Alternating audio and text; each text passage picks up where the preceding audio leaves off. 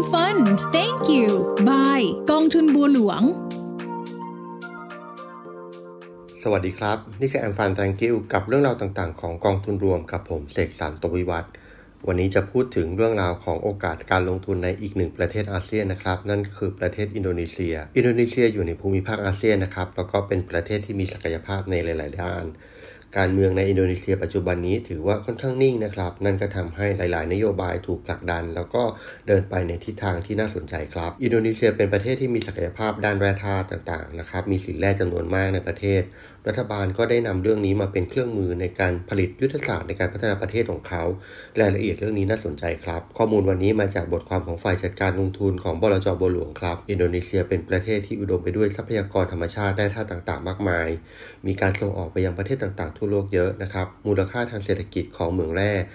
ยังเป็นส่วนน้อยครับ เมื่อเทียบกับขนาดเศรษฐกิจโดยรวมของประเทศ โดยมูลค่าของธุรกิจเหมืองแร่และถ่านหินคิดเป็นเพียง 5%ของ GDP ในปี 2019 ทำให้อินโดนีเซียพยายามจะมองหาโอกาส แล้วก็สร้างมูลค่าให้กับธุรกิจต่างๆ เหล่านี้ครับ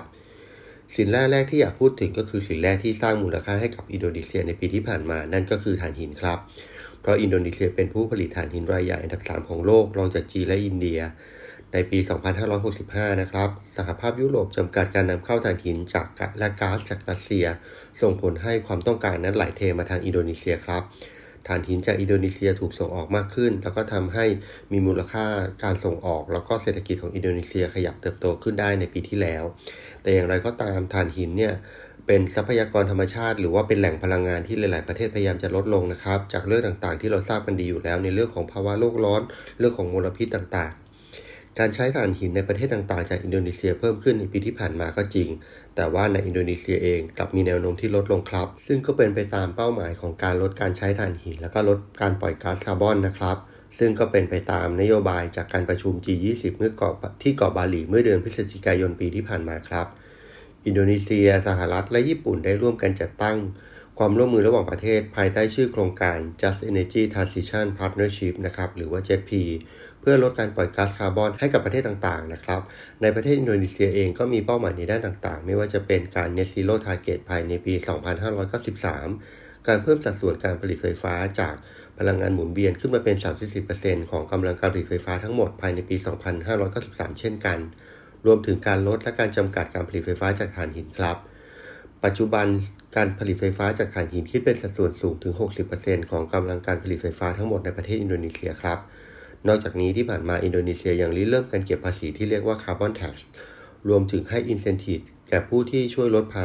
การปล่อยก๊าซมลพิษต่างๆนะครับ นอกจากนั้นอินโดนีเซียก็ยังมีความร่วมมือกับประเทศสิงคโปร์เพื่อพัฒนาแพลตฟอร์ม และกำหนดราคาของคาร์บอนเครดิตด้วยครับ อินโดนีเซียเองมีแผนงานที่จะมุ่งเน้นการพัฒนาธุรกิจปลายน้ำของธุรกิจเหมืองแร่นะครับ ไม่เน้นเฉพาะการส่งออก โดยเฉพาะนิกเกิลซึ่งอินโดนีเซียเนี่ยถือเป็นประเทศผู้ผลิตนิกเกิลใหญ่ที่สุดของโลก แล้วก็มีสัดส่วนการตลาดที่อยู่สูงถึง 30%นอกจากนั้นยังเป็นประเทศที่มีปริมาณสำรองนิกเกิลสูงที่สุดในโลกนะครับอยู่ที่ 22%ด้วยรัฐบาลของประธานาธิบดีโจโควีตระหนักถึงศักยภาพที่แข็งแกร่งของทรัพยากรนิกเกิลของประเทศครับ จึงมีการสนับสนุนให้ทำธุรกิจปลายน้ำในประเทศ และเริ่มทำการห้ามส่งออกนิกเกิลตั้งแต่ช่วงต้นปี 2020 ซึ่งเร็วกว่าแผนเดิมถึง 2 ปีครับ การห้ามส่งออกนิกเกิลนี้ก็ส่งผลกระทบต่างๆนะครับ เพราะว่านิกเกิลถือว่าเป็นวัตถุดิบสำคัญในการผลิตจากสิ่งต่างๆ โดยเฉพาะ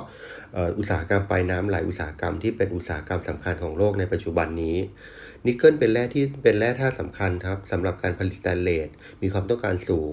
ก่อนหน้าที่ทางอินโดนีเซียจะ ห้ามส่งออกนิกเกิลเนี่ยโรงงานหลอมนิกเกิลในประเทศจีนนะครับ ก็นำเข้านิกเกิลจากอินโดนีเซีย แล้วก็มาใช้การผลิตสแตนเลส แล้วก็พวกอลลอยต่างๆ ในประเทศ แต่หลังจากมีมาตรการห้ามส่งออกเกิดขึ้นนะครับ อินโดนีเซียก็ได้ประโยชน์จากการลงทุนโดยตรง เนื่องจากบริษัทของประเทศจีน ก็ใช้วิธีย้ายการผลิตมาสร้างธุรกิจ สร้างโรงหลอมก่อให้เกิดมูลค่าเพิ่มของธุรกิจสินแร่ในประเทศอินโดนีเซียครับ ในปี 2021 เอง ธุรกิจอินโดนีเซียก็ได้ก้าวขึ้นเป็นผู้ผลิตสแตนเลสรายใหญ่ของโลกแทนประเทศจีนเรียบร้อยแล้ว เรื่องยุทธศาสตร์นี้น่าสนใจนะครับ แล้วก็เรื่องต่างๆ นี้ก็จะเป็นเรื่องที่จะอยู่ภายใต้แผนการผลักดันของประธานาธิบดีโจโควิในระยะยาว เพื่อผลักดันให้อุตสาหกรรม ทางด้านที่ใช้ประโยชน์จากทรัพยากรเหมืองแร่ต่าง ๆ ในอินโดนีเซีย เติบโตแล้วก็มีประโยชน์ในอนาคตครับ เรื่องราวของธุรกิจปลายน้ำในอินโดนีเซียยังมีความน่าสนใจอยู่เยอะนะครับ ไว้ตอนหน้าเราจะมาลงรายละเอียด และพูดถึงโอกาสต่างๆ ที่เกิดขึ้นกัน โดยเฉพาะศักยภาพ แล้วก็ความโดดเด่นทางภูมิรัฐศาสตร์ของอินโดนีเซีย รวมทั้งเรื่องของ demographic นะครับจำนวนประชากรต่างๆ ที่มีศักยภาพเพียงพอในการบริโภคภายในประเทศ ซึ่งตรงนี้เนี่ยก็เป็นส่วนสำคัญที่ทำให้ธุรกิจปลายน้ำจากเหมืองแร่ต่างๆ ของอินโดนีเซียมีความน่าสนใจครับสำหรับวันนี้ต้องขอลาไปก่อน สวัสดีครับ